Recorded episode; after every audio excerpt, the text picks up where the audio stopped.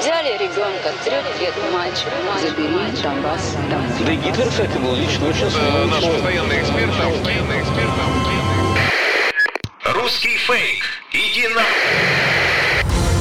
Розвінчуємо російські фейки, які прагнуть зламати наш дух. З експертом детектора медіа Вадимом Міським на українському радіо. Вітаю! З вами Вадим Міський, і ми знову починаємо розбиратися у ворожій брехні, розбирати на атоми різноманітні фейки та вкиди і відправляти їх услід за російським кораблем. Для чого ми це робимо? Щоб якомога менше українців потрапляли на вудочку пропагандистів, тому що очевидно війна відбувається не лише за території, а й за наші з вами уми. Тому знати фейки в обличчя це бути озброєними в інформаційній війні.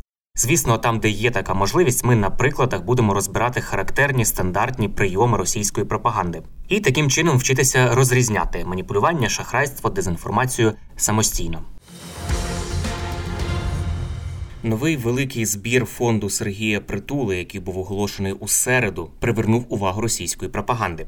Пишуть пропагандисти, що збираючи 200 мільйонів гривень на 50 БТРів англійських спартанів, Сергій Притула завищив, начебто, вартість кожного БТРа у 2,5 рази. Отже, проросійські телеграм-канали пишуть про те, що волонтери оголосили черговий мутний збір на британські БТРи Спартан. І буцімто метою збору коштів є не закупівля БТР для армії, а бажання наживи. Мовляв, притула оголосив, що необхідно зібрати 200 мільйонів на 50 БТРів, а насправді ці БТРи обійдуться всього у 58 мільйонів, начебто. Це не відповідає дійсності. Детектор медіа звернувся по коментар до фонду притули щодо закупівель БТРів. Як пояснили волонтери, БТРи Спартан купуватимуть на складах у Великій Британії. Необхідність покупки погодили із українськими військовими, і на вибір вплинули кілька факторів: це технічний стан машин, це ціна, достатня кількість на складах і логістика. Також у фонді нам пояснили, що у суму збору, крім вартості власне самих бронетранспортерів, входить їхня передпродажна підготовка, транспортування і митне оформлення. Також у суму збору входить навчання українських військових британськими інструкторами. Нагадаю, що збір оцих самих 200 мільйонів гривень на 50 БТРів був відкритий у середу, 2 листопада. Ось що про це говорив Сергій Притула. Е, Вітаю, друзі. Е, Тут, де я зараз є, трохи дощить, але точно так само дощі і скоро вже сніги будуть в Україні. Це означає, що нашим військовим е, буде вкрай просто позаріс необхідна саме гусенична техніка, тому що на колісній далеко не поїдеш в прямому і в переносному сенсі. Це означає, що все, що є броньоване і на гусеницях, має бути у нас. І слава Богу, ми ресачимо, ми шукаємо і ми знаходимо. Куди покажу? Куди? А, це британські спартани. Ми тільки що їх обкатали, вони в дуже хорошій кондиції. І їх є дуже і дуже багато. Коротше кажучи, ви хотіли великий збір, ви хотіли мега збір. Я вас прошу, а давайте для нашої рідненької армії, для Збройних сил України купимо дуже багато броньованої техніки. Давайте будемо брати її десятками, пачками і зробимо з того всього великий броньований кулак. Поїхали! Ми збираємо не на 10, не на 20, а на цілих 50 британських бронетранспортерів Спартан. Збір триватиме з 2 по 8 листопада. Наша мета зібрати 200 мільйонів гривень і викупити всю партію. І ця партія дуже швидко опиниться в Україні і допоможе нашому війську крок за кроком відвоювати українську землю. Ось це власне Сергій Притула розповів на початку збору на БТРи у середу вранці. А вже увечері в середу він прозвітував, що половина суми зібрана 100 мільйонів гривень, яких вистачить на 25 спартанів. Друзі, вітаю! Трохи проміжної інформації по сьогоднішній акції. Отже, в 10 годині ранку ми розпочали великий збір на 50 бронетранспортерів Спартан. Я планував вийти в паблік десь в 10 вечора, щоб відзвітувати за півдоби кампанії. Але позаяк ми вже перетнули позначку в 100 мільйонів гривень. Я подумав, чого його тягнути до пізнього вечора. 100 мільйонів гривень за 9 годин. Це феноменальний результат, який, мабуть, під силу тільки нам з вами. Я хочу щиро подякувати усім добрим людям з України, за меж нашої держави, які долучилися до цієї кампанії, до цього збору, які вже маю на увазі долучилися, і закликати долучитися тих, хто ще цього не зробив. Ми можемо пишатися собою сьогодні, тому що за достатньо короткий проміжок часу ми зібрали коштів на 25 спартанів. Але мета нашого збору це 50 броньовиків. Тому тримаємо стрій, тримаємо темп і давайте викупимо їх всі. І ми це зробимо. Слава Україні! Сподіваємось, що вдасться цей збір завершити значно раніше ніж 8 листопада, і скоро БТРи вже нищитимуть ворога у гарячих точках.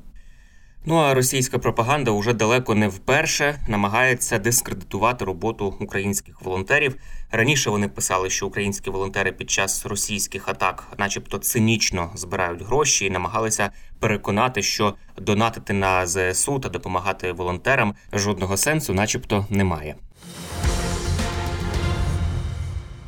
Україні в соціальних мережах активно поширюється недостовірне повідомлення про, начебто, масові випадки виявлення на вулицях міст мініатюрних вибухових пристроїв.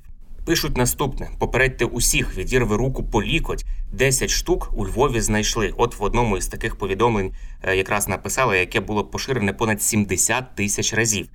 Додають фото Е, такого собі саморобного вибухового пристрою. От я зараз дивлюсь на це фото. Це такі нагадує дві батарейки, які скручені якимось уривком шнура.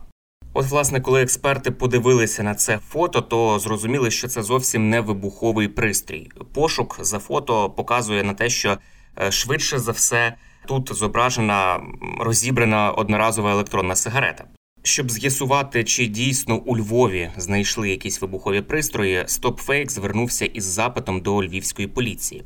Там підтвердили, що у місті не зафіксовано жодного випадку виявлення ніяких от таких мініатюрних вибухових пристроїв. Цікаво, що схожі хвилі дезінформаційних повідомлень, які зараз поширюються в Україні, із аналогічними, просто дослівними попередженнями раніше поширювали в російських соцмережах і месенджерах. Наприклад, у серпні цього року така ж інформація була помічена у пабліках міста Ростова. Пише StopFake.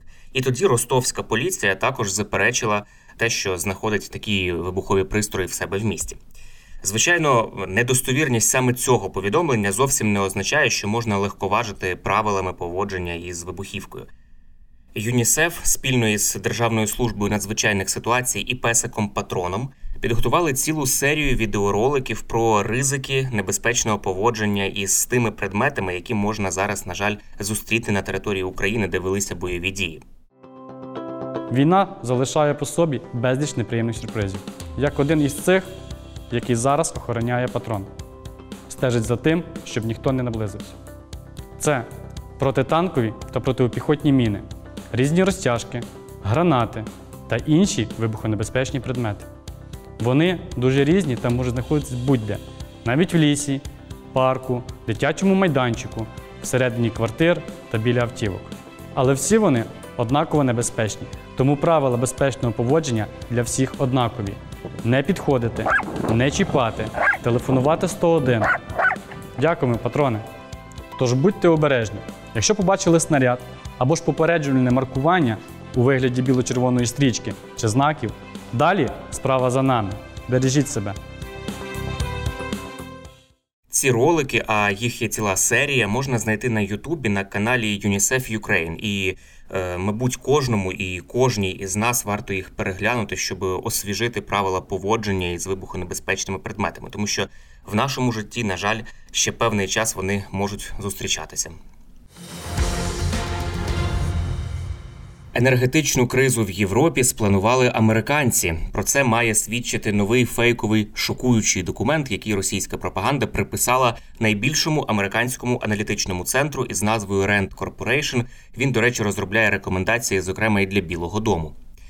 Російські медіа пишуть, що в документі, який був розроблений ще у січні цього року, дається план того, яким чином можна спровокувати енергетичну кризу в Європі і особливо в Німеччині. Для цього автори підробленого звіту, нібито пропонують Білому дому змусити Росію здійснити військове вторгнення на територію України. Цей крок Росії, нібито виправдає пакет санкцій, який давно готувався щодо Москви. Економіка ЄС йдеться у фейковому документі. Внаслідок цього неминуче впаде. А США отримає європейські ресурси обсягом до 9 мільярдів доларів і добре освічених мігрантів європейців. Спочатку цей фейк з'явився на сайті шведської газети Ніятак Благет у матеріалі під заголовком Шокуючий документ, як США планували війну та енергетичну кризу в Європі. А згодом набув широкого розголосу за допомогою кремлівських медіа, які його взялися поширювати. У вересні цього року аналітичний центр Rand Corporation на своєму вебсайті опублікував прес-реліз, в якому категорично спростував справжність цього документа, який розповсюджується в мережі. В організації заявили, що зі справжніми дослідженнями, аналізом ситуації та коментарями РЕНД про війну в Україні можна ознайомитися в них на сайті у розділі, що присвячений війні в Україні. Тим часом фактчекінгова організація Lead Stories, яка також звернула увагу на це повідомлення, е, зауважила, що зміст підробленого документа співзвучний із деякими заявами учасників американського руху QAnon. Це такі прихильники теорії змови, згідно з якою США нібито править така собі таємна і могутня кліка сатаністів-педофілів, яка включає лідерів демократичної партії і низку знаменитостей. Це вже така собі внутрішньоамериканська дезінформаційна теорія змови. Тут е, варто зазначити, що цей документ підробка, який російська пропаганда приписала шановному аналітичному центру, поширюються пропагандистами із метою сплутати в уяві людей причини і наслідки як війни, так і антиросійських санкцій заходу, які були запроваджені після початку війни. Це були головні фейки на сьогодні. Насам кінець нагадую, що не варто довіряти різного роду чуткам і пліткам. Усі напівсекретні панічні повідомлення, джерело яких неможливо точно встановити, мають у нас одразу вмикати червоне світло в голові, що таку інформацію потрібно перевірити. Як правило, за такими неконкретними джерелами та емоційним панічним викладом ховаються інформаційно-психологічні операції ворога, який прагне нас деморалізувати. Довіряти ми можемо офіційним повідомленням української влади та новинам авторитетних медіа, наприклад, суспільному мовленню. Ну і не забуваємо, що від нашої з вами поміркованості і зваженості при поширенні різного роду інформації, а ми це робимо щодня у розмовах із друзями чи в соцмережах.